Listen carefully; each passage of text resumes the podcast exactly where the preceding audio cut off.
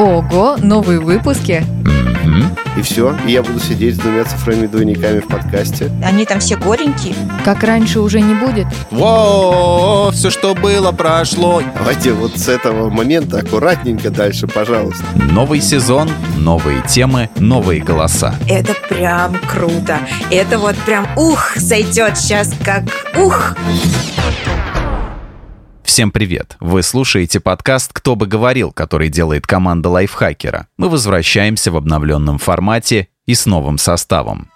Подкасту «Кто бы говорил», как и многим проектам в последнее время, понадобилась перезагрузка. Поэтому второй сезон шоу посвящен заботе о своем ментальном здоровье и вниманию к себе. Я, Михаил Вольных, и моя соведущая Дарья Бакина разберемся вместе со специалистами, как реагировать и что делать в эмоционально сложных жизненных ситуациях. Как справляться со вспышками гнева, бороться с зависимостью от смартфонов, искать смысл жизни и не сдаваться, даже когда сил больше не осталось. В каждом эпизоде мы зачитываем реальные истории наших слушателей о том, что их волнует.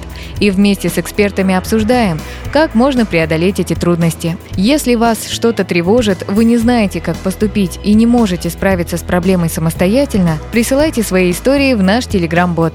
Он называется «Подкасты Лайфхакера». Ссылку мы оставили в описании. Мы бережно соберем все истории, выберем темы, которые волнуют вас больше всего, и постараемся детально в них разобраться в следующих выпусках. Никакого осуждения, только поддержка, только экологичное общение. До встречи в новом сезоне!